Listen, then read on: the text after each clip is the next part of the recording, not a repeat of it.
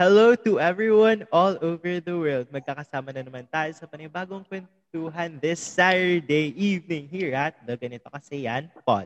A podcast where we talk about anything and everything under the sun with me, your host, Jacob Makiling. And for today's episode, we will be joined by PBB Ochos Daring Dalaga ng Bohol. Let us all welcome Miss Thea Rizaldo. Hello, Miss Thea. Hi, Jacob. Hi, everyone. Thank you so much, Jacob, for having me today. I'm so, so, so excited. And I've been looking forward for this. Like, even when I told you to reschedule because I had the trip, I was like, okay, uh, I'm looking forward for this. Like, this is such a refreshing moment for me. So thank you. I'm excited to have a really meaningful conversation with you tonight. Maraming I'm- salamat. Welcome to episode number 15, wherein we will be talking about feeling burnout. So, Mhm. for you, what is burnout? Thank you for that wonderful question, Char. for me, for example, um, there's a candle. Tapos to light a candle, you have to um, light, kunwari, a posporo or a lighter to light it. And then when you start losing that fire, it's super, super liit lang. Not completely. Sabihin na natin na not completely mawala. But, you know, you feel na, uy, na ano na siya. And then, you know, eventually mawala siya. That's already burnout. Like, burn, like literally. Like your, the things you're passionate about or the things na you even want to start and you already started and you're already doing it.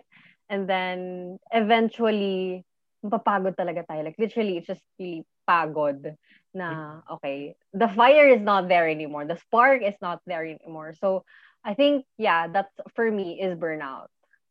I agree with you actually. Like for me then parang bur- burnout is like constant pagod. Kasi pagod is like, it's like a normal feeling naman that Mhm. experience. Like kapag um, we've had too much exercise or we had too much work, there's Mhm. pagod. But if it's like uh, every single day of the week, uh, pagod, pagod, pagod, pagod, pagod. That's like burnout. Like Yes, walang- exactly. there's no rest. And I think Yes. pagod is like your body telling you that you need rest. And siguro for me, Mhm. burnout is not acknowledging the need to rest. Yes, exactly. That one also. Like, alam mo na na the candle is already Mhm. losing its fire and then totally mawala na. So you feel Mhm. burnout. And then you're still in denial. Yun yun eh. The denial stage na like, okay, it's still there, but you know it isn't. Wala na talagang, like, Mm-mm. wala na talagang drive or energy to do things. But you keep on doing things anyway. That's Mm-mm. it.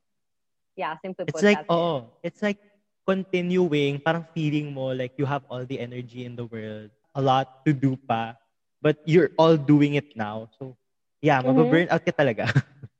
yeah when when i was in high school or college that that word did not really exist Mm-mm. like for me i was just you know study and like um orgs lang and then extracurricular activities and then i have to do good sa departmental exams pre um, midterms midterms pre finals and finals. But like for me the burnout na naramdaman ko before it was also parang requirement lang din yun as a student na parang okay that's uh, ano like required lang yan talaga. Kailangan mo tagmapagod tas babangon ito laban ulit. But now um that I am working already dun ko lang talaga na acknowledge na oh my god kaya pala patay na patay ako nung college. Kasi wala akong pahinga. And now na wala talaga akong pahinga. Pero now na binibigyan ko yung time yung sarili ko to actually rest, to actually acknowledge every time I feel really tired, even if that's doing something that I truly love doing or it's something that I'm really passionate about.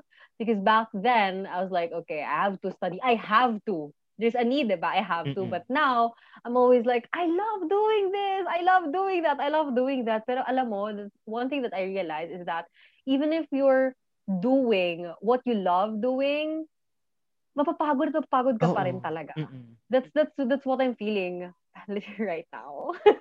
like physical pagod. Alam mo yung feeling ko pag uwi ko kanina, I was like, "Oh my god, parang ah ano ba 'to pinasok ko? Papahinga tapos lalaban ulit." So ngayon, like parang this is the start. This this um us recording. This is actually the start of feeling really refreshed and restarting, resetting. Kasi this week, I told myself talaga, I will reset my body clock. I will um, start a fulfilling um, daily routine. So that's already it. Even if I wasn't really um, acknowledging pa. Ngayon sa part na to, since I just came home, just this afternoon, sabi ko, okay, hindi pa ako burnout, okay pa ako kahit ang dami ko pang kailangan gawin. Deliverables, ang dami ko pang um, backlogs, ang dami ko pang kailangan gawin at gustong gawin. Pero pagod na pagod ako. I can't create things if, as in, na ano na ako eh, ubus na ubus na ako. But it's a good thing na na-acknowledge ko siya. Even the little moments na, oh my gosh, I feel like I'm burned out already. I've been working and I've been doing things for my content, for people, also for myself. Like, okay, it's time to rest.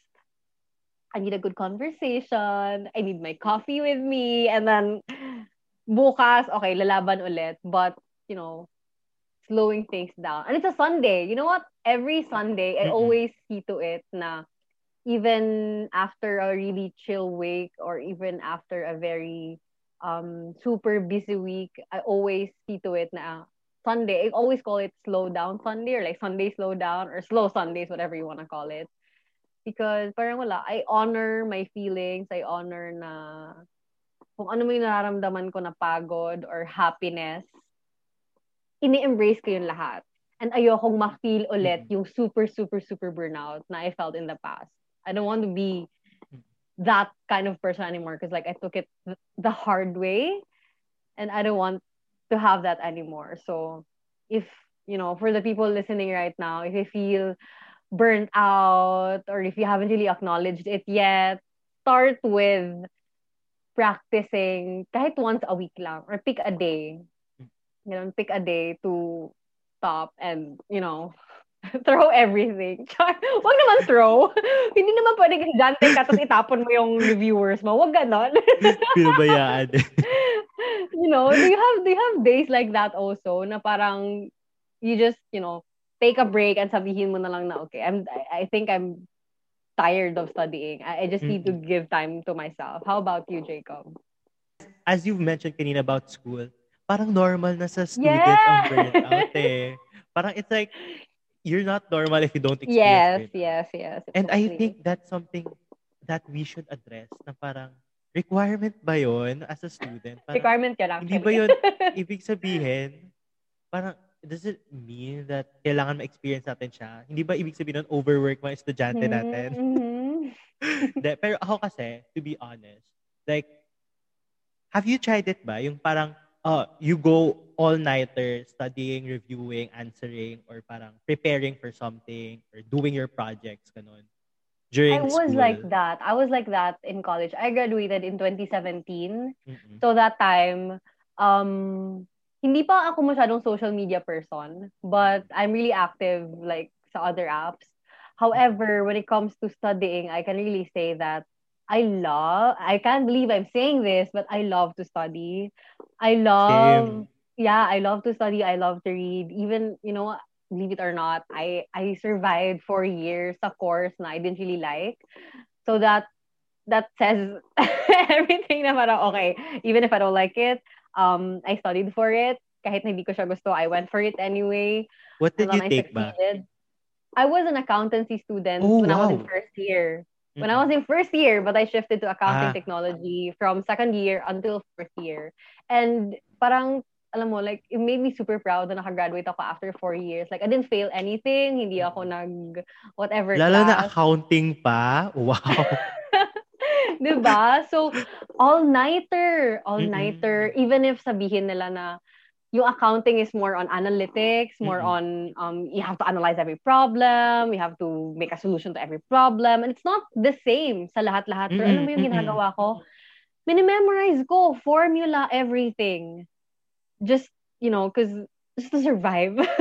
and feeling ko everyday ako nabu-burn out. Pero ev- yung sinabi ko kanina na, feeling ko requirement lang yon So that was okay. I didn't really, I didn't really give time to myself that time. I didn't really have that many friends. Mm-mm. I didn't have party nights.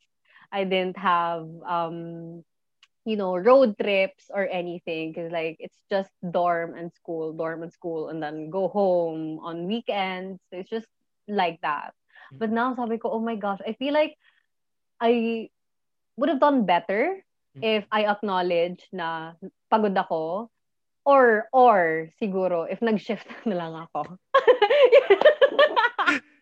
yun talaga yun talaga so like, pero ibang ano yun ah ibang achievement yun na natapos yes. mo yung four years ng accounting. Yes, exactly, Oo. exactly. Like, imagine ko talaga, what if, alam ko yung word na burnout nung mm-hmm. college, tapos bigla na lang ako magising one day and sabi ko, oh my gosh, I'm I'm so burnt out. I don't want this anymore. Ma, shift na lang ako. I didn't do that. I wish I, I wish I had the, the ano ha, the confidence to do that. Pero it's something naman na alam ko din na even if nag-transfer ako or nag-shift ako sa other course, mangyayari at mangyayari pa rin yon Kasi mm-hmm. I'm just a human being, di ba? Yeah. Hindi naman all the time studious ako. Hindi lang halata, pero marunong po talaga, magaling po talaga ako mag-aral. As in, magaling. Kahit na hindi ako masyadong matalino. Mm-hmm. Pero, it's a good thing na, like, Jacob had to listen to me. listen to me. Uh, you're, you're still a student. If you feel like, ano ha, burnt out, sabihin mo, Mami, Daddy, ayaw ka na. You have to just acknowledge it. You have to just acknowledge it. That's something that I really learned when I was in college. But I like what you said, ha, na, na walang course na im- na exempted sa burnout. Yes, like, lahat. Like every lahat. single course, kahit sabihin mo science course, math course, or even yung mga arts course, yung mga AB courses, yes. nako, walang, walang exemption. Kahit yung exactly. mga... Oo. May Kasi, mga nasasabi nga, di ba, na ano, na parang, ah, hirap naman ng course mo. Doon ka na lang sa ganitong course. Kasi ang rinig ko, nag-chill-chill lang yan sila. May ganun, di ba? May, Oo. may level ng courses. May, Sabi ko, may belittling ng mga courses. Oo. But in reality, hindi natin alam yung struggles Mm-mm. ng people na nag-study sa course na yan. Mm-hmm. So, ako, I'm one of, to be honest, I'm one of those people na parang, parang ang easy naman ng buhay nila, pa-chill-chill lang sila. Pero hindi na, hindi na judge ko sila, pero not, you know, not knowing their struggles. Mm-hmm. So, wala talagang exemption. So, wait, wait, what what course are you taking right now pala? Um, I'm actually medyo transferring, transferring. I took mm. Philippines, um, Filipino mass media in LaSalle mm-hmm. for my first year. And I'm taking mm-hmm communication in my second year sa Ateneo. Mm-hmm, mm-hmm. Wow. Actually, I transferred. that's that's really sabi ko na nga ba? sabi ko na, good for you actually, good for you kasi not everyone has the parang drive then to mm-hmm. pursue what they really want. Like if only I was as brave as you. Nag-shift what na din ako. What would you like to shift sana? mass communication or communication oh, arts. wow. wow. Yes. Nice. Or nice. siguro journalism. Anything related sa media or communications. Mm-hmm. Pero I wasn't really able to do that because, you know, burnout. Wala, walang pakialam sa burnout eh. Sige, go lang. Woo, go, go, go. Kaya pa naman mag-second degree. Oo. Ay, wag na. wag na. Mas mag-burnout. Mauubos na yung kandila ko. Uh, literal. pagod na pagod na even ngayon, like, I don't really know what I'm doing with life. But, alam mo yon parang nararamdaman ko na even, even on days na binibigyan ko ng permission yung self ko to rest, napapagod ako magpahinga. Alam mo yon Yung parang, ano? Minsan nakakapagod din magpahinga. Pag kunwari, oo, like, oo. Like And, ako, alam mo, oh, sige, go, go, go, go, go, go. Ah, sige. Ay, sorry. diba? Ang dami nating gustong i-share. Oh, sige. sige, go, go, go. Uh, like ako, kasi I um I ended my last semester sa LaSalle last June. Mm-hmm. Tapos I'm starting sa August pa. So there's like two month window na wala akong ginagawa. So it's either I'm going streaming or working on something sa podcast. And Mhm. the rest of the day, para siyang free day, parang rest day. So parang Mhm. nakakapagod din pala na wala kang ginagawa. Parang Exactly. hahanap-hanapin mo yung feeling na yung bakit wala akong ginagawa today. Parang it feels weird. Mhm, mhm. Oo, na parang, Parang, mm-mm. mhm. Yeah. Feeling ko yan din nangyayari sa akin ngayon. Hindi nangyayari sa akin ngayon. Tsaka I feel like yan yung mangyayari sa akin this week. Na parang the phase in between, Mm-mm. even yung rest, maybe hindi pa tayo, masasabi ko din sa sarili ko na hindi pa din talaga ako expert sa ganun na part. Like, may times na in denial pa rin ako na pagod ako and then I need to rest. Parang may ganon. And I feel like even if may ganon na parts in my life or my days or my weeks, it's a good thing. Like I feel really proud of myself because I actually actually acknowledge like like I am a really really um big fan of acknowledging my feelings. Minsan over na as in ganon. Pero it's a good thing na um we learned how to rest. And even you know, you know students like you, like you told me bef- kanina na you're turning 20. Ako when I was 19, I was in college pa that time. Yun nga, walang pahinga-pahinga. Walang shift-shift. Tulog-tulog, minsan. but yeah, you know, I, I know a lot of students or even people who are working can relate to us right now, even Mhm. if um hindi pa nila, kahit alam nilang pagod sila, but like one of the many things, hindi pala the only thing. One of the many things that I can say is na we know na we need to rest.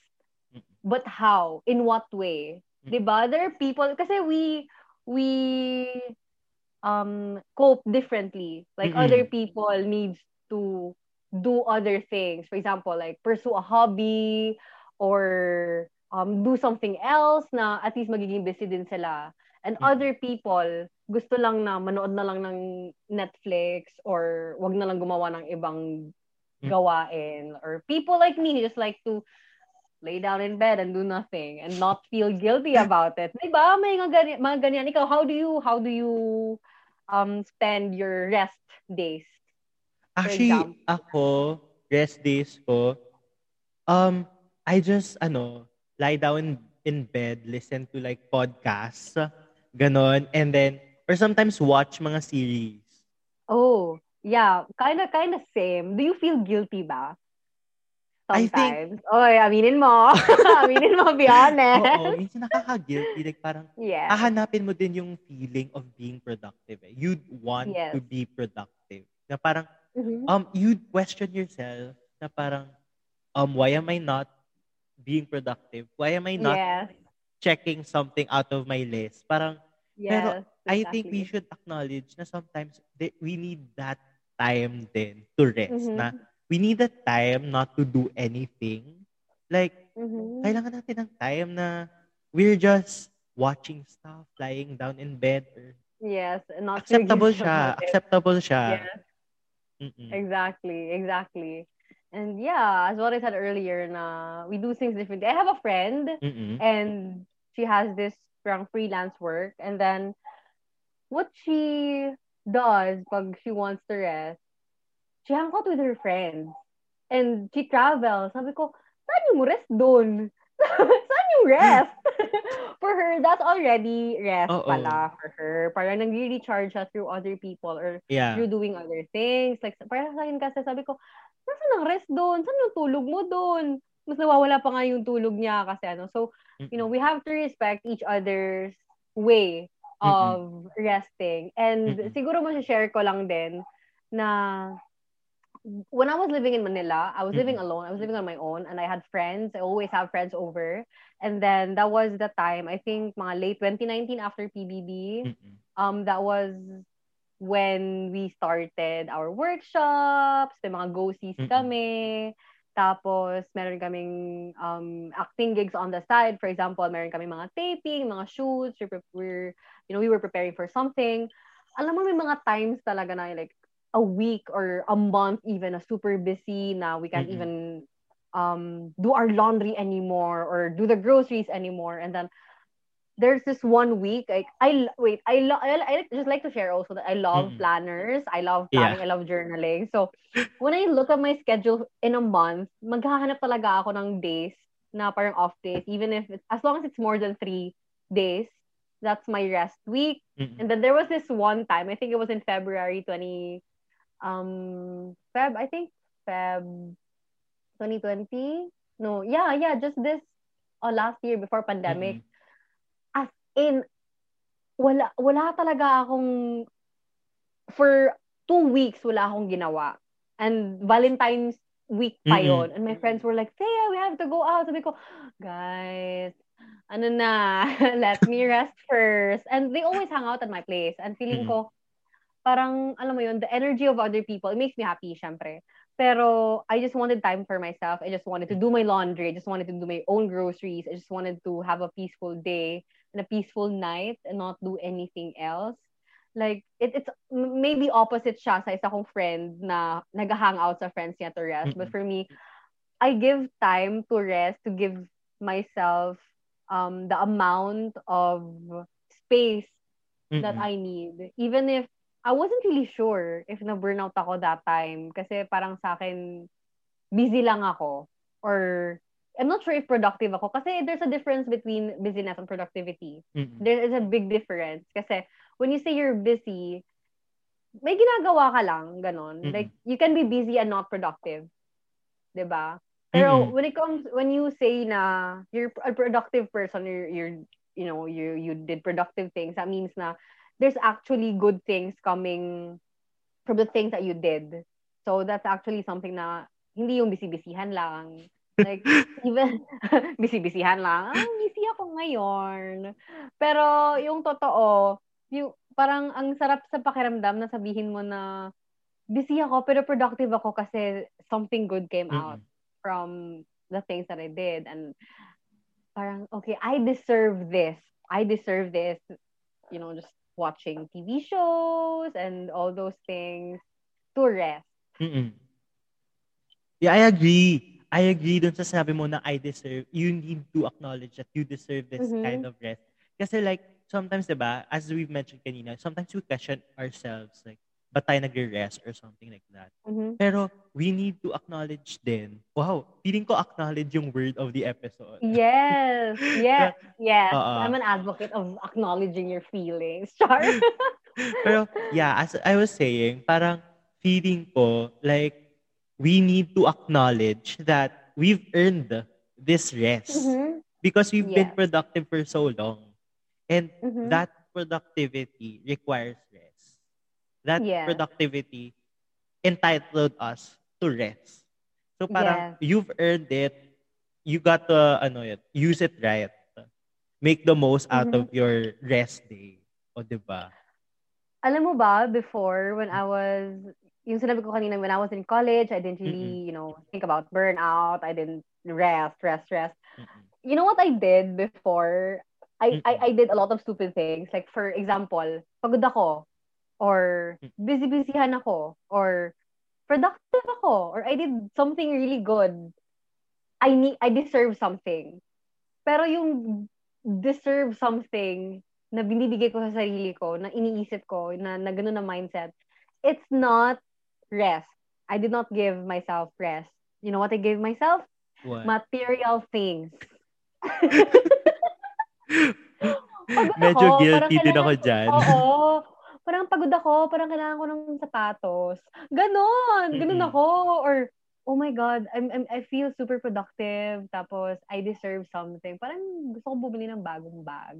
Yung mga ganon ay, guilty ako dyan. Alam ko, sobrang daming listeners na ganyan din. Uh-uh. Na parang, makabawi tayo sa energy ba? Kunwari kung Mm-mm. ako, ganon, yung friend ko, going out, ganon, or traveling, may mga ganon na mga tao, pero I realize, I'm not naman saying na it's generally it's bad na may mga ganun tao. Kasi may mga ganun talaga. Mm-mm. May mga friends ako na ganun, splurge sila when they feel stressed out, when they, they're really busy, they go on shopping spree, especially sa pandemic, Mm-mm. na as in grabe talaga, like online shopping, here and there. Ah, deserve ko to. Pero sa isip mo, hindi ka nagpapahinga. Pero okay lang yan, basta deserve ko to, deserve ko to. I, I was really guilty of that. But now, okay lang sa akin na humiga for a day and not do anything and not feel guilty. Yun talaga. Yung para sa akin, I don't wanna shop. I deserve rest. I, mm-hmm. I don't deserve shoes. it's not know, I don't deserve new shoes or new anything. Pero it really changed my life. And it changed mm-hmm. my life for the better. And it it it you know, it made me really happy and that was one of the many realizations ko din during the pandemic. Because when I was in Manila in 2019, I was like that pa rin. Mm-mm. I was like that pa rin. Like, rest and like ganito and then shopping on the side. Pero dapat may proper balance eh. Mm-mm. It's not really, ano mo yun, like nagigilty ka na na, okay, rest, rest, rest lang and then not do other things. Or the other way around, like, oh, spend, spend, spend, travel, whatever, whatever, and then not rest at all. So yeah, it goes differently for other people. But the important thing there is that enough knowledge talaga natin. And um, the way we handle those things, mm-hmm. even when we even when we splurge, when we shop, or we talk to our friends, or we travel, or whatever ways na gusto natin to relieve ourselves sa stress or sa burnout, depende yun eh. Depende talaga yun. It, it, it's, it's, dyna, it's alam mo yun, it's it's a process din. Mm-hmm. It's not na kung ano yung paraan ko to ease the konting, kahit konting stress lang na feel ko nung high school, iba yon Tapos, mm-hmm. the the way that I uh, dealt with stress when I was in college is also different. And right now, it's also different. Like, di ba, who knows in the future mm-hmm. kung kailangan kong mag-distress or kung kailangan kong parang, feeling ko na ba-burnout ako. Parang gusto kong pumunta ng Paris. Yon. Parang yung, what, hindi natin alam. Hindi Parang natin sa kabilang alam. kanto lang yung Paris eh. In the future, that's how I would um rest, you know, that's how I would manage or handle burnout. But the important thing there is, you know, we're evolving, we're growing, mm-hmm. and we're learning a lot from mm-hmm. the journey. And, and and that's, that's been a journey. And parang gusto ko na lang yung ganito, yung palaging ganito lang na higa-higa lang, ganon. Tapos, pag feeling ko okay na, whoo, okay, it's time to work again. And it, it, it's a refreshing feeling to work on something, to sit down again, and, you know, knowing na I had a couple of days not doing anything. Mm-hmm. So yeah, you know, just just go back to the why. Mm-hmm. That's always that's one thing also. Always go back to your why. Even even ako personally with with creating content because after I graduated college, I had a job. I was a bank teller before I was a Pinoy Big Brother housemate. So that was also one of the I think I think lang that's one of the reasons why they called me parang the daring dalaga. Because like I was this small town girl and I wanted, you know, I had big city mm-hmm. dreams and I wanted to fulfill that. And sabi ko, when I was working here sa small town ko here in my province, I was like, pagod na pagod ako. It's just work mm-hmm. and school and work and school. That was mm-hmm. Literally burnout every day. Like, wala nangyayari sa buhay ko. I'm not that kind of person. I really want to feel excitement every day. I want to do different things every day. And then, that was when I realized na I can leave my job. It was a stable job, ha? Mm-hmm. It was something that could really, as in, kaya niya akong buhayin. Mm-hmm. And I lived para a comfortable life because, like, we're not really rich, but my parents were really supportive with me. And then, that was like, I I am willing to um leave this stable and comfortable life just to pursue my dream. I don't even know what that is, but it's something that I really want to pursue. And that's what's happening right now. Like, yung Pinoy Big Brother, it gave me the opportunity to be where I am right now. Like, mm-hmm. like podcasting, with a lot of traveling, and with a lot of, you know, um, using my skills and my talents to inspire other people and to let other people know and to or to be a voice like for example like with with, with podcasting for example it's just a passion project for me. I know for you as well but it's something na um a blessing it was a blessing in disguise mm. actually na parang okay this is something that i'm really passionate about and i really want to have weekly episodes but now i feel like din ako. I stopped for two months I stopped for two Damn. months actually. Even, even with, even with YouTube, na parang, Mm-mm. hindi, ayoko na mag-upload. Pagod na pagod na ako. Pero, if I look back, Mm-mm. uh, years and years ago, I was like, you know what? I dreamt of this life. This is the life na I once dreamt of. So, parang before, sabi ko sa sarili ko, mga 2018, 2018, sabi ko, nako, pag ako naging housemate, or kapag ako naging artista, or kung ako naging content creator, hindi ako mapapagod. Kasi, it's something I love doing eh. It's Mm-mm. something na I'm really passionate about it. Like, there's a burning fire. The candle is like, you know, it's, it's burning as in like, alam kong hindi siya mawawala. Pero there were times, especially, especially during the pandemic, na nafe-feel ko na yung kandila ko, nawawala na. Hindi ko na alam. Nasaan ba yung lighter ko? Nasaan ba yung... It's like that, you know? Napupundi na eh. Oo, napupundi na talaga. So sabi ko, oh my God, bakit ako mm-hmm. napapagod? Parang I, I didn't have any right to complain because mm-hmm. this is what I've been dreaming about ever since mm-hmm. I was a kid. Yeah. But yeah, but yeah, I learned then talaga. Like, oh, mm-hmm. grabe yung growth ko, especially during the pandemic mm-hmm. na creating content, videos, videos, videos, blah, blah, mm-hmm. blah, blah, blah, blah, blah. And parang makakapagod din pala. Oo. Kailangan ko wala mapahinga. Diba? Yeah. So, yeah. Actually, Oo. pero I just also wanted to say that actually I agree with you yung sa ano mo, yung journey mo, yung um, parang feeling mo you're guilty of oh, why am I feeling burnt out? Eh, parang this is my dream. I I would also say the same sa akin kasi parang 2019 I was given my um the biggest opportunity possible for me. Like I was given yung Mr. Q and I made it to the oh, end oh, yeah, and yeah. all the opportunities that came after. Parang after noon, parang I I went I um put out content, I was streaming mm-hmm. and then parang af, parang early 2021 or late 2020, I was feeling so tired. As in, mm-hmm. kasi I was doing school, I was doing streaming, I was doing podcast as well. Mm-hmm. So, ako the biggest um um pahinga I had was like yung mga season breaks, like end of season mm-hmm. one.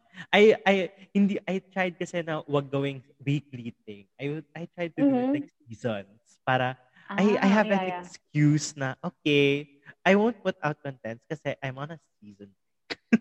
Ah, uh, oh, I should have done that. Oo. I should have done that. Nagigilty ako ngayon tuloy. Wait lang. Nag-iisip tuloy, no? Gawin ko yung season to. kasi, really tapos nice. like, oo. Tapos, recently din, actually, I, this season, yung second one, I, I kept on stopping every now and then. Like, After uh-huh. midterms, I stopped mga three weeks na hindi ako nag-release ng episodes kasi mm-hmm, mm-hmm. super, super draining. Ang hirap mm-hmm. pagsabayin pala noon. Nag-aaral ka, mm-hmm. nag-stream ka. Like, I've streamed 30, required 30 hours a month, 40 hours uh-huh. a month. Tapos, nagpo-podcast pa ako four times, four episodes a month. Parang, dun ko talaga na-realize after, after re-evaluating na, oh my, hindi ko kaya yeah. yung ganito. Pero yeah. parang sometimes you wonder na parang, eh di ba dream ko to? This is what I want. So that's where we get to the second question. How do we reconcile things? O, oh, di ba? Ang ganda ng transition. I love that. I love that na segue mo yun. Pero ang dami nating sinabi. Tapos, okay, segue. Oh, I love Uh-oh. that. I love that. My continuation. go, go, go. My continuity. Let's go. So, how do we reconcile things, especially when work and projects overlap. Like the things that you're passionate about is also happen to be work. So mm-hmm. like for mm-hmm. example, the work, like my deadline ka, you need to put out mm-hmm. contents weekly. How do you deal with it lalo na if napapagod ka na ganun? To be honest, I'm not the right person to ask. you know why? why? You know why? Because up until now, I've been doing this thing like super, ano pa eh, bago pa eh. I started, even, wait, even before kasi I was in PBB, I was also very active. I was also an internet girl. I mm-hmm. had a couple of followers also since I joined pageants also before. I was really active. I was a dancer also. I, I joined sports events. So I was this really extroverted person. I was there on social gatherings, on mm-hmm. org stuff. So I'm, I'm like that. And I feel like I, there's this something in me, like I have the capacity to lead or to set an example, but I just don't know what how. So I dreamt of um, being an artista. That's mm-hmm. that's ano eh, parang kasi when you look at artistas, when you look at them, parang oh my god, they have the the power, they have the the voice, they yeah, they're seen uh-oh. and they're heard. So I want to be that. I, I really thought, pero after PBB, I realized na I don't want to be an artista.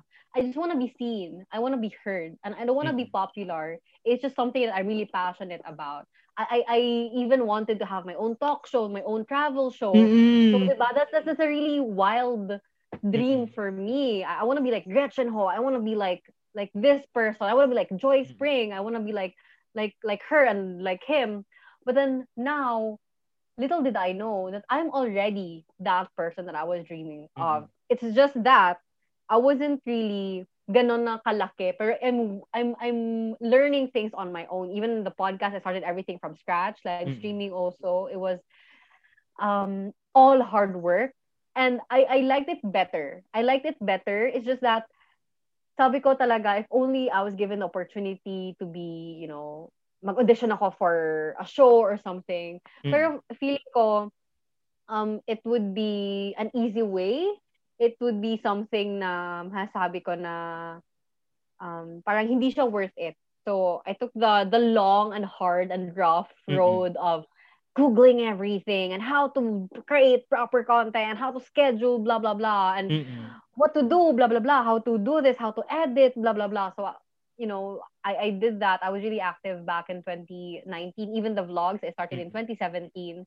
Even during the audition of PBB, I was really proud. I told myself that I am a vlogger kahit 700 lang subscribers ko. Because that's what really I am passionate about. And mm-hmm. right now, I'm current. I actually don't know what I'm doing actually for a living. I'm just just living life. but you know, I told you that I'm not the right person to ask because there's you know, up until now, I'm still learning to put a line between work and play. Mm-mm. Kasi for me, social media or the the stuff that I'm doing right now, it's all play for me. Like like I started YouTube back in 2017 for fun. Mm-mm. And even when I started earning around 2019 because I got subscribers because of my PBB exposure, up until now, to be honest, I still don't know how to read analytics I still same. Give, I still do not give a single flying whatever on on the monetary amount on mm-hmm. on my um kung yung pera ko doon, yung income ko doon. Like unlike other people na as in they're really focused on gaining money from it. Mm-hmm. But because I started everything na hobby-hobby lang, passion-passion mm-hmm. lang. And then right now it's already work for me as well. Mm-hmm. I still, you know, I'm still nasa ganitong area pa ako eh. Hindi pa ako nakapunta doon. Kasi mm-hmm. a lot of people really like they're so good at doing life kahit na they they didn't they weren't really able to um pursue their studies kahit na alam mo yun, like, sinasabi ko talaga before, back in college, sabi ko, kailangan ko talaga gumraduate para gumaling ako sa buhay. Pero that's not mm-hmm. it. Kahit nag gumraduate mm-hmm. ako, hindi pa rin ako magaling sa buhay. Alam mo yun, na parang, kailangan ko ng balance eh. And mm-hmm. that's what I'm currently working on right now with with the content that I have. And to be honest, I, I struggle a lot like with even with scheduling, with time blocking, ginawa ko na rin 'yan. Oras-oras like rest, edit podcast, this day edit a vlog, publish a vlog, tapos publish a podcast, tapos this day kailangan ko magpahinga and then the next day I have to record a podcast or the next day I have like three days a mm. week to live stream and then this day to edit pa an Instagram post or like any brands na I'm collaborating, I'm currently collaborating with, parang kailangan may mga deliverables pa ako, deadlines, especially for content creators na who can relate and like for you, for example, there's there's a line talaga eh. Kaya dun pumapasok yung team, kunwari, like team, meron silang content um or social media managers, meron silang mga editors, meron silang whatsoever. But you and me, for example, we're a one man team. I'm not sure yeah. you, but me, I'm yeah. a, I'm a, I'm a one man team. So I, I do everything.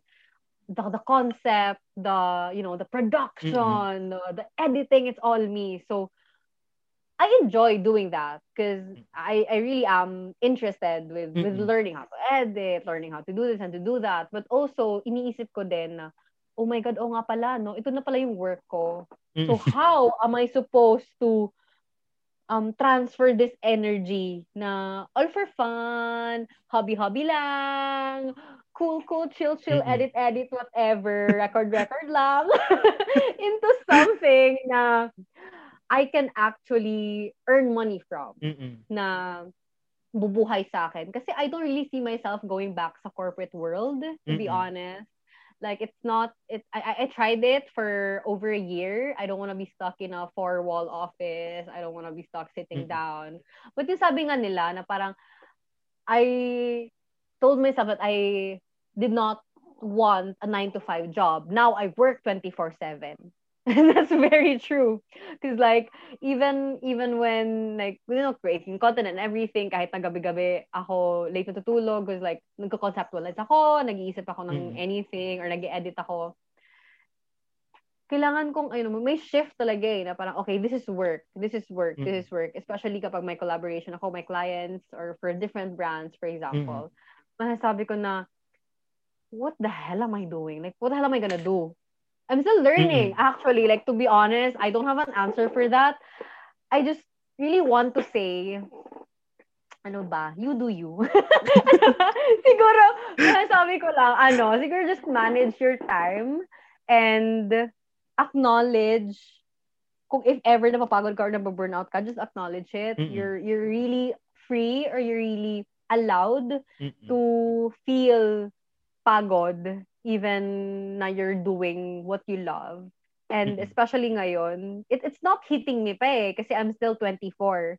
I Mm-mm. don't have a family to care for. Wala pa akong mga responsibilities in life. Pero naisip ko, like, I get super anxious when I think about my future. Mm-mm. So like, for example, like, what if five years from now, ngarag pa din ako, ganito pa rin ako. I still don't know what work is, what play is. I still don't know how to schedule things, this or that, and this and that. So, sabi ko na, maybe, maybe, pag may, naka, may naipon na ako na enough or um, proper na yung, like, you know, kailangan ko ng na ito na talaga yung work ko. It is what I do now for a living. Mm. Siguro that's when I start um, to ask for help from other people to Mm-mm. for example, get a team, for example, ganon. So, hopefully, hopefully in the future na may magkaroon ako ng studio. Alam mo yung mga wild, Mm. super, wild Oo. dreams na magkaroon ako ng studio, Same. proper lights, and then if ever may content ako, like someone who can help me Mm-mm. um deal with everything. It's not just me. Kasi, ganun eh. Ang Kaya tayo hirap pag like, ikaw lang Oo. mag-isa. Exactly. And kaya tayo napapagod kasi ako, napapagod ako kasi I refuse to ask for help. Mm-mm. I refuse to get help from other people. Yeah. I, I love helping. I love helping. I love supporting other people. Pero when it comes to the things that I do, I don't want to be a burden. Yun talaga. Yun Mhm. yung struggle ko eh. Kaya feeling ko nababurnout ako kasi with the things that I do right now, people always tell me na, uy, parang kailangan mo ng tulong. Baka gusto mo ng ganito, ng ganyan. Or, uy, may alam ako mga courses na makakatulong sa'yo. Like, I, I know a lot of life coaches or courses even or even um you have to listen to this podcast or to watch these kinds of videos. For example sabi ko like ah I can do things on my own. Pero alam mo yun like pagod ako eh. Google ako ng google journal ako ng journal journal. Pagod na pagod ako today. Pero stress stress ako today. I'm super super super burnt out. Pero alam mo yon now that I'm hearing myself talk about these things and I'm hearing myself share this Mm-mm. openly, it it it really made me realize na, oh my God, grabe yung growth ko as a person. Kasi back when I was in college or even when I was working na I really wanted to resign na, I did not do it kasi wala eh, requirement yung pagiging pagod. As I told you before, going back, requirement yun. Requirement yun sa life. Okay lang, hindi tayo magreklamo kasi swerte na tayo sa buhay natin. But you know what? Yeah. It's not like that. It doesn't work that way. Mm-mm. That's what I learned. It doesn't work that way. Mm. Ako, I agree din dun sa what you've been saying kanina. Kasi tayo, like, we're doing a one-man job for 10 people or like a team. So, yes, like, exactly.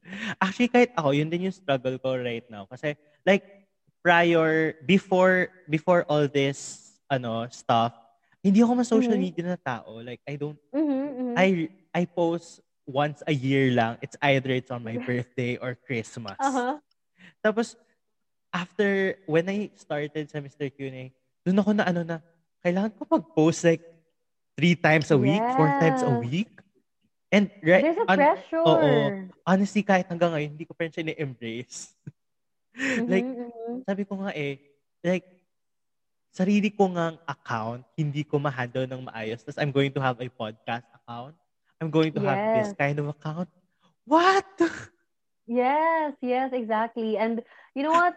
One of my struggles also na nakaka-add sa burden Mm-mm. is the fact that I easily, I know this is a very hard thing to admit, but I really compare myself to other people. Mm-mm. Like, 'di ba, na parang why are they doing so good with everything, not Mm-mm. knowing their struggles also. Uh-uh. 'di ba? Like like other people um that's a different topic by the way. But like, you know, like comparing myself to a person with a team of Mm-mm. five, her, her sister, her boyfriend, and then the support of the family members and ako like, oh God, I'm just doing everything on my own. I don't have any help.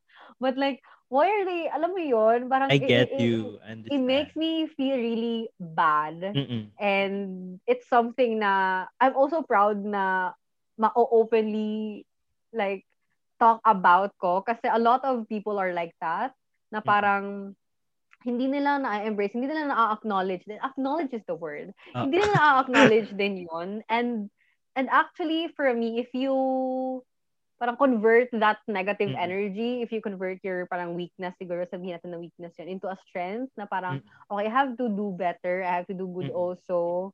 But, alam mo yun, it is really hard. Sometimes it just hits you na parang, ah, why am I doing this to myself? Like, I feel pagod. Pero yung iniisip mo, habang nakahiga ka, parang ang ganda ng buhay ni ano, ganun. Oo. Parang ang ganda ng ano niya. Alam mo yun? Like, those things. It- Yeah. as as in, a-add siya sa burnout sesh ko na parang, oh my gosh, nagsiself-pity na ako, umiiyak na ako. Pero bakit ako umiiyak?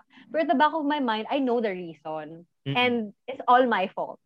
Mm. Alam mo yun? like, ah, like, I don't have, I have no one to blame. Alam ko naman Oo. i-blame ko yung universe. Universe, ano ba? It's, it's not like that. Like, the Mm-mm. universe is always in our favor. But it's always just up to us how to convert or how to, um, ano mo yun, how to make use of what we Mm. have. How to um, do stuff with what we have and with what we can. So it's just really definitely up to us. Like everything we do, it's really up to us, you know. Like with the blessings that are coming in our lives, Mm-mm. they're just there. The people, they're just there. If you need help, they're just there. It's just up to you. It's just up to me, actually. Now that I'm actually listening to my family, what to do, listening to my friends, their, you know, their suggestions, their advice, Mm. tinitake ko na yon as help then for me not to carry everything sa shoulders Mm. ko kasi my God, ang bigat. And ano mo yun, like, it's, it's not a steady stream for us na Mm-mm. it, it's not something na sobrang yaman na natin or alam mo Yeah. yun, it's not it's not stable. Let me tell you, it's not stable, di ba? Yeah. It's really Oo. different. It's really different from having a stable job na may income ka every month, especially for small content creators like me and you. Yeah. It's different eh. Like, what if I'll just get a job, high-paying job, or mag-demand na lang Mm. ako kasi I know naman what I can do. Pero if you if you really want to live a fulfilling life, you start with listening to your heart, listening to yourself, kung ano talaga yung gusto mo, and always let yourself know that it's okay to be tired or to get Mm. tired. Kasi the mindset, mali talaga yung mindset ko. Hindi ko alam ko bakit ganun yung Mm. iniisip ko nung college ako na, or nung nagtatrabaho ako na, oh my gosh, gusto ko maging content creator. Hindi talaga ako dapat magreklamo. I don't have the right. Wala. Oh. Ngayon, I can complain. I can cry. Like, I allow myself to do that. Kasi Mm-mm. wala eh. Talagang pagod ako eh. Pero, alam mo yun, ma, parang mafe-feeling ko na parang talong-talo na ako. Pero, mapapagod tayo. Pero, sana, patuloy tayong bumangon at lumaban Mm-mm. ulit. So, you know, Yeah, it's agree. always, li- life is like that. Life is like that. Mm-mm. Like, ang, ang cliche, pero sobrang daming quotes na, fall seven times, stand up eight, life is not always a box of chocolates. Ang daming ganun eh. Yeah. Ang daming ganun. And, and they, well, they're But that's really the reality helpful, naman talaga. Yes, that is really true. That's really true. Mm-mm. So yeah, for me, for example, kailangan lang talaga ng, alam mo yun, proper under, understanding of who you really are, what you really want to do. Mm. Kasi, one of the things na I really regret also when I was a little kid, every time people ask me, or even my family members, what do you want to be when you grow up?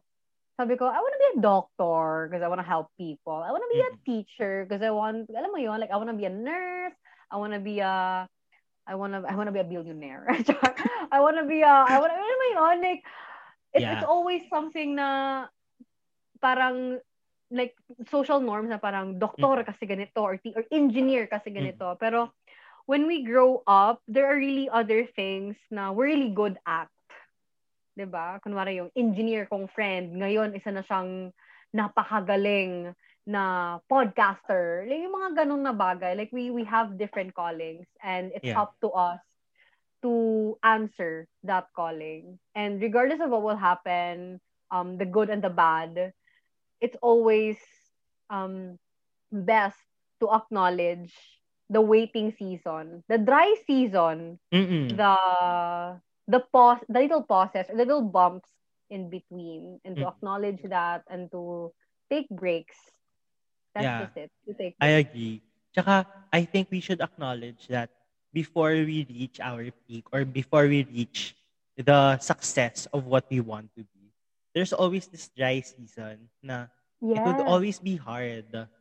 Pero Mhm. we should acknowledge na that's the process eh.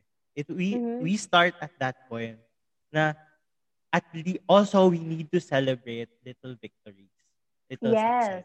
Yes. yes, Small, yes, ano, yes. small, small accomplishments. Na Mhm. Parang there's no ano na, there's no small or big accomplishment already. An accomplishment is an accomplishment. Mhm. Yes. Whether exactly. ano man siya, whether you gain a thousand subscribers or you gain 10 lang this week, ganon, Mhm. or whatever. Parang it's still, it's still an upward trend and that's what you need to Mhm. maintain. Na you're getting there to where you want to Mhm. go because you're making that progress. Yes, I love that. I love that. And even, for example, with a podcast that I created also last year, same as you, nasasabi ko na I know na I don't have that many listeners and it's not like, syempre, it's a wild dream of me to have a lot of listens or downloads or plays in a month or in a, a couple of months. But listening to these other content creators or listening to the people that I really look up to, when I think there was Joy Spring, like one of her podcasts, sa Adulting with Joy Spring, when yung topic nila is about, um, I don't really remember, pero yung sinabi niya, um, mas okay yung kahit konti lang yung nakikinig sa'yo. Like, Mm. you have a few followers lang, pero those few followers or like thousands of followers lang, as long as they listen to you, as long as you touch their lives, as long as you inspired them Mm. to be better people, that's already worth something. Yeah. Than to have hundreds and thousands of them or millions of them, pero wala ka namang nagagawa sa life nila. yeah. Like, you make the, their lives even harder kasi mas nai-insecure sila or mas nakakompare nila yung life nila or yung self nila. But that's the dream. That's the goal for me. Mm-mm. Na I don't want to be just a just a, like, sabihin natin, I don't want to be just a pretty face, kunwari, Mm-mm. kumbaga. Sinabihan din ako niyan after PBB actually na parang, gusto ko ba talaga mag-artista? Gusto ko ba maging pretty-pretty lang? Kasi yun yung ano, di ba? Like, pretty-pretty Yeah, lang, ganon, ang galing-galing lang, sexy-sexy lang. Pero sabi ko, I don't wanna be that kind of, I don't even like the word influencer. Pero I don't wanna be that kind of person. I I, I wanna be seen and I wanna be heard and I wanna make a difference. That's all. I don't even know how.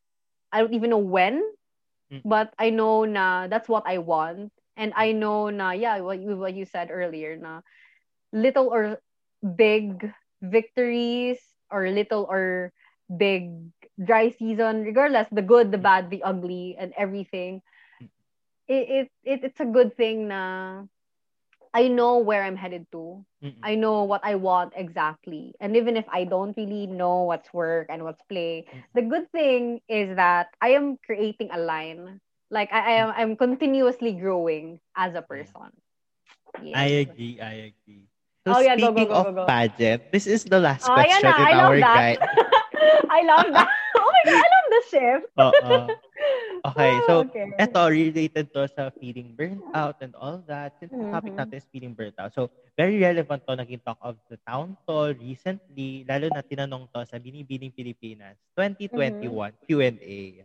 Pero since hindi naman to Q&A setting, pageant setting, ganun, we Mm-mm. have all the time in the world to discuss this question. So, okay. Madalas na itatanong na, ay madalas na isasabi na, it, um, it is okay not to be okay. When is it okay not to be okay? And when is it not okay to be not okay? Yes. Tito Boy, ikaw ba yan? Tito Boy? Kahit ako nung, na, nung narinig ko nung una, nagtaka ko. Ha? Diba? Ano yun? Oo nga. Oo nga. I also heard that. Oo. And Pero I- since this is about Mm-mm. being burnt out, go. Mhm. Okay, sige. For me, it is okay to not be okay when you feel things in general. When you feel sad or happy, alam mo yun, like, Oo. ganun, mixed, mixed, ano eh, mixed feelings. And masasabi ko din na, it's really okay to feel burnt out. Diba, feeling burnt out is not Oo. okay. Diba? Yeah. You can say na, I'm, I'm burnt out, but I'm fine. Chill. You can say that. So, Oo. when you acknowledge na, oh my God, I'm sad. Oh my God, napapagod ako. Like, oh my God, ayokong, ayokong bumangon. It's really okay. Like, it's really fine. It's perfectly okay to feel that. We are human beings. Human as we are, we, you know, we're, we're not robots, you know. May pakiramdam tayo. Ma- Nahasaktan tayo, napapagod tayo, and all those feelings and emotions and different moods. It's very, very, very okay. Like, again, as what I said earlier, at saka nag, doon nag-evolve yung, nag-revolve yung conversation natin, na acknowledge your feelings. Mm. So, it's really perfectly fine. What is not okay is being stuck, Mm-mm. you know, making yourself miserable or prolonging the agony by not doing anything. ba? So, when, for example, when we feel burnt out and we feel sad, it's fine. It's okay. Mm. Maybe people feel that. What's not okay is that you're burnt out for half a year or Mm. you're sad for Mm. a lot of weeks and months. For example, with you, for example, like Mm-mm. like one season, you're you're done with that. You felt burnt out. Sinabi mo na, okay, done yung season ko. So that that's okay na parang okay pagod ka. Okay lang yun. But what's not okay is kung hindi mo pinagpatuloy. Oo. Yun yun. That's that's really not okay because you know that you're you're you're you're called to do this. This is your this Mm. is something that you're really passionate about. So for me, for example, it's okay for me to not be okay. Kunwari, um, may mga deliverables ako na kailangan kong gawin even if I don't really want to do it because like I don't believe in the brand or anything. Pero kailangan ko siyang gawin. Oo. may mga ganon. Pero um, inaano ko na lang na, okay, alam mo, I'm learning. I'm allowed to make mistakes. I hope in the future I won't be able to do this, but I'm acknowledging na I failed miserably and I suck at this, but I have to, mm-hmm. you know, just do this anyway or mm-hmm. power through pa rin or create content out of this pa rin kasi alam mo yon pero iniisip ko na in the future I'm not gonna do this anymore. Like I'm not gonna allow myself to feel this way because it makes me feel really bad. That's okay. What's not okay is doing the same thing over and over and over again accepting anything or letting anything in my life or anyone for that matter for example like toxic people for Yeah. example or toxic friends for example diba so Mm. one um one bad experience is enough so that's okay like oh my gosh this person hurt me okay lang i feel sad i feel really heartbroken that's okay what's not okay is if you let that person again in your life or another person with the same Mm-mm. stress Mm-mm. 'Diba? So so yeah, that's that's I think that's my answer, oh, 'di ba? On the Ah. spot. nag nag, Yeah. nag ano pa lang example pero love pero it. that's it. You just, you know, don't allow yourself Mm-mm. to get the you know, the negative things get the better Mm-mm. of you. Because you really are better than, you know, Mm-mm. you're you're more than um you're more than your fears tama ba or parang Ah. alam mo yun parang marami kang na, tina, kinakatakutan or you're anxious about so many things pero Mm. deep in yourself you just really have to believe in yourself na you'll be able through get through that like the little bumps in the road Yeah. those are just alam mo yun and yun parang ma-relate ko siya sa travels na nagagawa ko recently kasi just this year I started traveling here in my home province because Mm-mm. of the project Yeah. that I mentioned in like the first few parts of this podcast. So I'm doing a project with Bucket List Bohol. So Mm-mm. it's a project na yung goal namin is to help the tourism industry get back on its feet. Yeah. Mm-mm. So since na-hit talaga yung tourism here in Bohol, Yeah, oo. uh, the, the the the flights were all canceled, Mm-mm. closed yung borders namin. So it's an initiative. Um, it's a passion project with my fellow content creators. And then this, you know, this weekend, yung ginawa namin, third leg, but we already did first two legs. We nag-camping kami, nag-hiking kami, nag-free diving kami, you know, all those Mm-mm.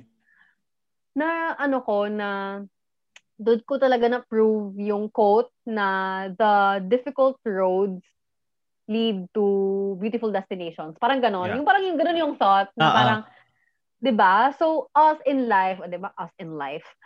in life also, even if you feel super super pagod or super many bumps in the road, ang daming plot twist, Yeah. always know na the the the journey and the destination there, there's it's gonna be good and it's not Mm. about the destination talaga it's about the journey like for us for example kahapon we uh we went to the highest peak sa Bohol it's in Mount Matunog it's in Hagna it's like 800 plus Oh, wow. 870 meters above sea level so it's literally Uh-oh. the highest peak here in Bohol Oo. the view was beautiful Mm-mm. it was it, like the sunrise was amazing the the fog parang nandun talaga kami sa langit tinatawag na kami Mm. ni Lord pero grabe as in yung feeling talaga na oh my gosh I'm on the highest peak Mm-mm. sa province ko but getting there oh my god one hour hike Mm-mm.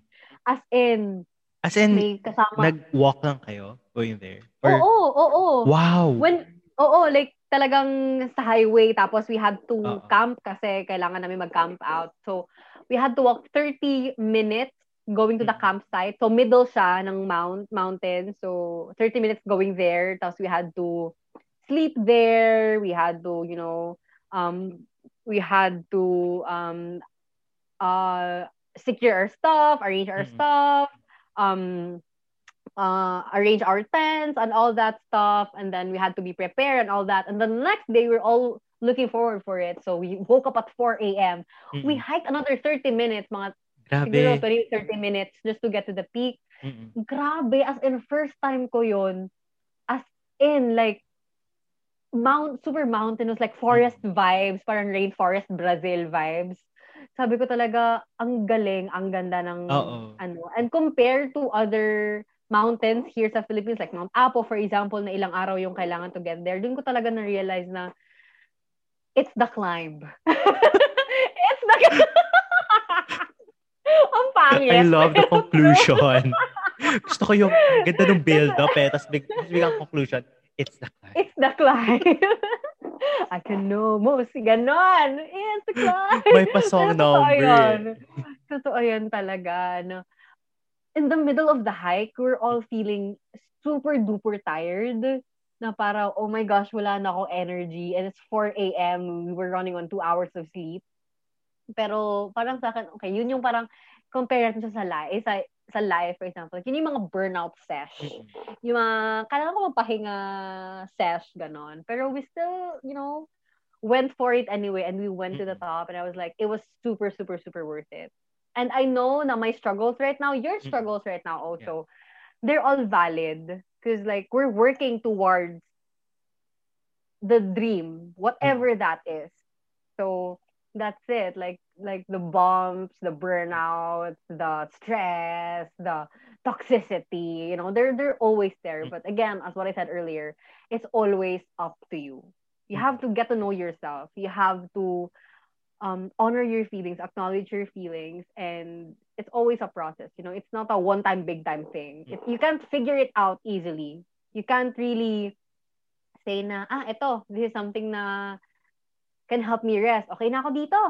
But it's not like that. You, as you grow, you learn so many things. You'll make mistakes, but, you know, um, when you reach na parang sinabi mo na yung success in mm. life, celebrating little big victories, the big victories, you just look back and say na, I'm so glad I did all those stuff.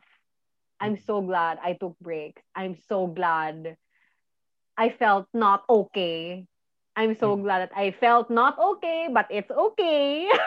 or I'm so glad that I felt not okay and acknowledge that it's not okay. Yung mga ganun na mga uh bagay. So, yeah, you have to really get to know yourself better. Even now that I a lot, I did a lot of self-reflection. I, mm-hmm. I meditate every day. I listen, I have morning affirmations. I have manifestations also. I can say na wala talagang experts sa ganun ng mga bagay. Mm-mm. Like you can listen to a lot of people. You can listen to gurus, yeah. life coaches. Yeah. You can listen to so many podcasts. You can listen to inspirational vlogs. Mm-mm. You can listen to um TED Talks or you know anything. Super yeah. super a lot of things. There are a lot of resources out there, but it's really up to you to know what you really need Mm-mm. in your life. Yeah. To get to where you want to be.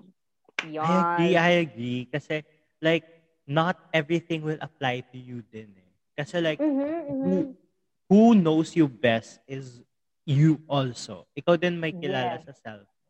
Like what works for yeah. you, you know. You know what it is. You should Yeah. You should know what it is. So I guess mm-hmm. parang part din siya na you should know your strengths, your weaknesses, your burning point, like ano yung to what to what level yung kaya mo pag mm-hmm. lumagpas ka nun, pagod ka na. Para you know yeah. where you should stop. Na, okay, mm-hmm. after this, I'd stop. Kasi like, mm-hmm. that's something I learned throughout my first year in college. Like, as in, I had, um, I had this like mga group works, na ganyan. Okay, so mm-hmm. people would stay up all night, nasa Zoom, ganyan, ganyan. Sila, gagawa sila. Tapos I was like, okay, feeling ko pagod na ako. Um, bahala kayo dyan. Continue kayo sa part nyo kung gusto niyo mag-continue hanggang 6 a.m., 5 a.m. Ako, matutulog muna ako. Bahala kayo dyan. Mag, yeah, if kaya nyo pa, go, continue. It's your own pace. But, huwag nyo ko idamay dyan. Yes, yes. That's very, that's very, very true. So, mm-hmm. we have to respect everyone's struggles. We have mm-hmm. to, even our friends, like, mayroon talaga tayong point. Yeah. Point. Yeah. Yung sinabi ko kanina na, as in one week akong nawala, Valentine's mm-hmm. week, my friends were asking me where I am, do I have a date, why am I not uh, inviting them over sa place ko. Sabi ko, guys, let me rest for a while. Kung gusto nyo pa, go lang. Mag-party kayo na mag-party. Hindi ko na kaya. Kailangan kong maglaba, matulog muna. So, you know, Uh-oh. it's a good thing na we're having conversations like this. Yeah. And it's, this is something na a lot of people are really going through, but they really have a hard time also Mm-mm. picking the right person to talk about this. So Uh-oh. to everyone who is listening right now, if you guys want to talk about something, you can really DM me. I, I I ask like a lot of like for example on Instagram stories, I ask people just to you know get in touch with my followers also and my supporters as well. When it comes to like feelings, advices with ah. love and life, and there are things kasi na we can't really open up to people. Because mm. like me, for example, it's not easy for me to open up to someone. Like mm. I always want na ako, ako, ako lang, ako, ako lang, ganon. Pero I love it when people tell me na it's really okay to open up with me. And then people started to open up to me. Like yung life problems nila, sinasabi mm. nila sa akin kasi so it's, it's a good thing that we're talking about things like this Because yeah.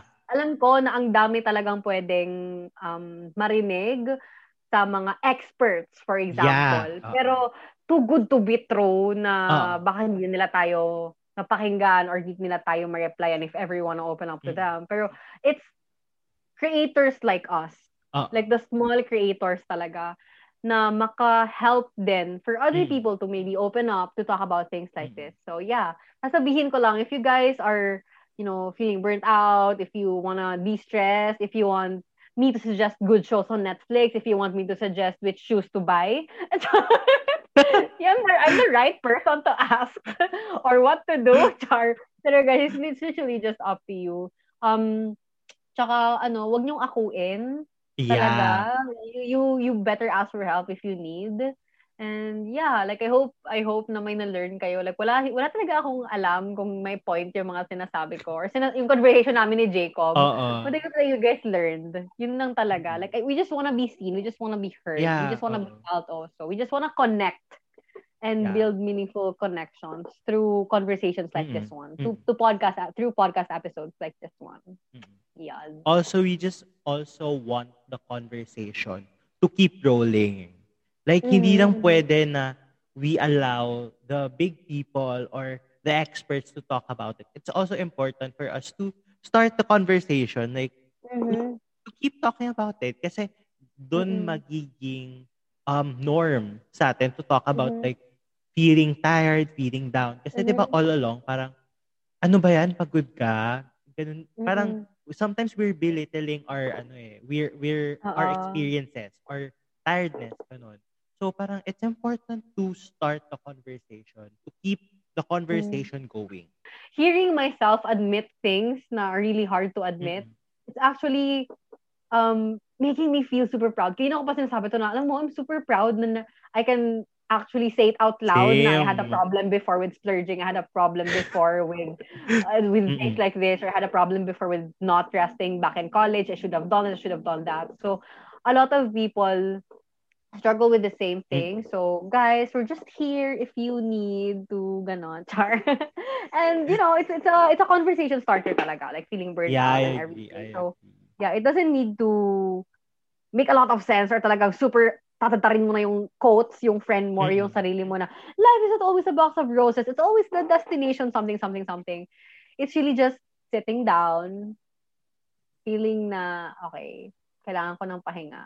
Tulog, manood ng Netflix, like anything that you can do actually. True. Anything, anything that really works for you. Mm-mm. And also note that what works for you may not work for others and vice versa. Yeah, oo. Diba? Yes. I, I also want to touch the topic kasi like, yung sinabi ko kasi kanina na na-compare ko sa friend ko, no, bakit siya? Parang kailangan niya yung ganito, tapos ako ganito. So, what what's Jacob's way of Mm-mm. dealing with burnout may be different from mine. So, Yeah. we have to, again, respect each other's way of handling things. Huwag Mm-mm. nating i-push talaga, ay, Jacob, you're doing the wrong thing. Uy, Jacob, kailangan Mm-mm. ito yung gawin mo. Yeah. Mag-splurge ka lang. Well, hindi, hindi. It, it doesn't it doesn't work that way. So we have to just Yeah. listen. We have to share also. Kasi we all struggle differently. Mm. And it's the climb. Talaga. Actually, yun yung na-accept ko na. na I can't do it on a weekly basis talaga. Like, I Mhm. can do it for like a straight six weeks na diretso. Pero I can't do it like 20 weeks. Go. Hindi ko siya kaya. Mm, Yeah. Yeah, ganun talaga. Ganun talaga. That's what I told myself before. Oh, weekly episodes every Thursday. Pero kahit solo episodes, my gosh. Actually, even now, I still feel ashamed or shy or kind of embarrassed to share my podcast to other people. And I'm not really that active naman on my social media accounts for my podcast kasi ang dami-dami ko nang ginagawa sa buhay ko. Um, it's a good conversation for me. Yeah, I talaga. It's really refreshing. It's refreshing. Oo. I love it. Thank you. Thank you. Yeah, so, yon parang kanino, parang kanina pa tayo pa closing remarks. Tapos parang, Oo nga, no? Yung attempt to end it? Parang kaya-kaya natin kahit 4 a.m. Oo. Para Para 2 hanggang hours 4 a.m. conversation. Alam mo, hindi ko na-realize. Halos pa 10 na. So, it's like, we're on an like hour. Over an and- hour. Over an hour. Yeah, over an hour. That's actually Wow. really nice. Yeah. Oh, ang ganda ng conversation. I really appreciate it. Oo, lalo, so thank you, Miss Thea, for guesting in this episode. Grabe, I'm so thankful for our conversation. It's a very meaningful conversation. And feeling ko talaga na ano talaga natin yung, we're going to have a good, meaningful conversation. achieve natin. Yeah. I love that. I Oo. love that. Thank you, thank you so much, Jacob. And I hope to guest you then. Ano, part Yes. two? I would love that. I would Yeah, for sure, for sure. Oo. Pero I will, ano pa, I will, mag-iipon muna ako ng courage, the same as Mm. you, to actually do some research and mag-isip talaga ako ng topic. Kasi feeling ko, when, if, if ever, like, the moment comes na i-podcast kita, feeling ko, or i-guest ka sa podcast ko, mag-email lang ako, oh, Jacob, record na tayo bukas. Ako, G naman ako always. Jacob, ito yung topic natin. Ano ba? Dreams and goals in life. O, G ka ba? Oh, talk about it. Oh, and it's going to be a three-hour long podcast. Yes. it's gonna be that easy, di ba? but yeah, um, I will do the very best that I can. This podcast or this initiative of yours Mm. to actually email people na kahit hindi mo kakilala to guest, it's actually a good thing. And I feel Mm. really honored to be part of your podcast and to be um a guest talaga. So I hope na I will work on my podcast also. So guys, please um it's available on Spotify, Google Podcast, Apple Podcast, and everywhere you get your podcasts from. It's un- under An- Anchor pala. So it's called Tea and Tequila Talks. Diba? So, mga tita dyan, mga tea lovers like me, I drink tea pala. And I, I love tequila. So, it's very fitting. A super, super Yeah. fit talaga yung ano na yon. It took me months to actually come up with a with a podcast name. And I was like, ano ba yung podcast? Alam mo, sabi ko, Thursdays with Thea, Tea Talks with Thea. Sabi ko, napaka ano naman yun. Pero even if tea and tequila is very common, it's something na Oo. very relevant then for me because I love tea. I love tequila also. So the conversations that happen during tea time, like the serious tita talks or the Mm. serious talks about life, or even the Yeah. tea talks where you'll just talk about anything or Mm. kahit drunk talks na yan or whatever. I, I even have a friend, he was drunk and we had a podcast. It was really fun. So yeah, that's just like that's the Mm. ano. If if if that's your vibe, guys, please do um follow ba yun or listen on Spotify or wherever. So yeah, it's called Tea and Tequila Talks. I'm also o, di ba? I'm also.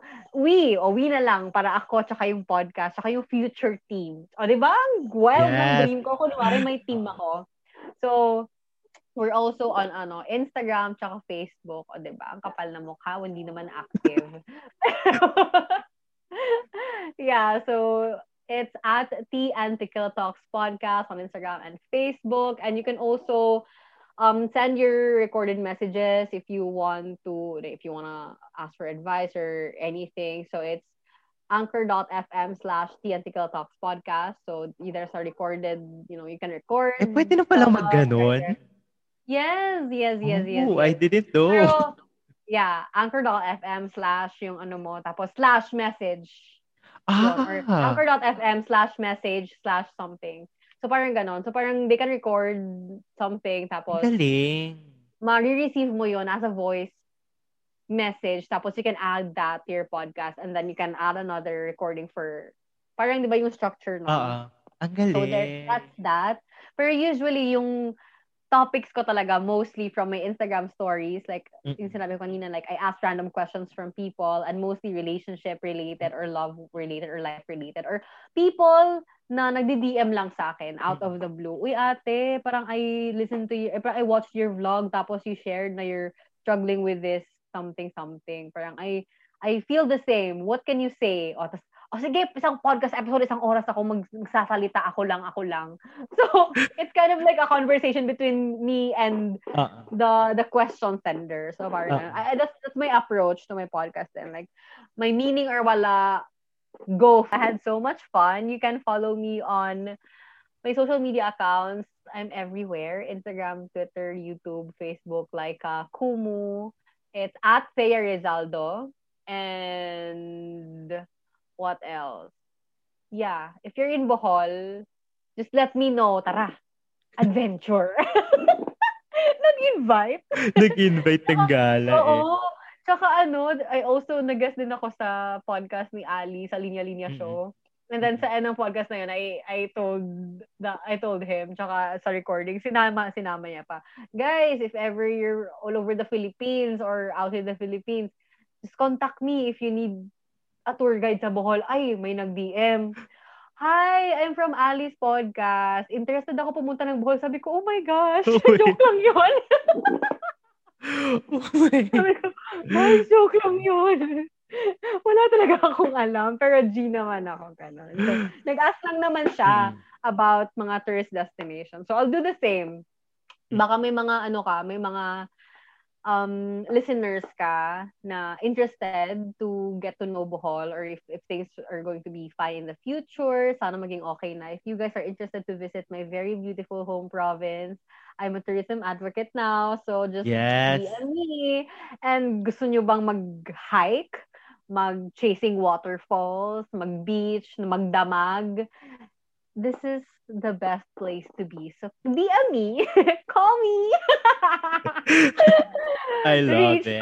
everywhere. Kahit mag-email pa kayo sa akin, go for it. But yeah, thank you, thank Ayan. you again, It's Jacob, an ano na daw, open inviting me. invitation to everyone who wants to go to Bohol. Yes, exactly. Yon. Um, the podcast is also on Apple Pod, Spotify, Google Pod, and YouTube. Um, yon. The ganito kasi yan pod and Instagram, the ganito kasi yan pod and I hope na they learned from today's episode. So, di ba, it's called True. Ganito Kasi Yan. So, Mm-mm. parang, guys, burnt out ka ba? Ganito kasi yan. Oh! yeah. and that's it for today's episode. That's the end of episode number 15. See you guys next next week here at the Ganito Kasi Yan Pod.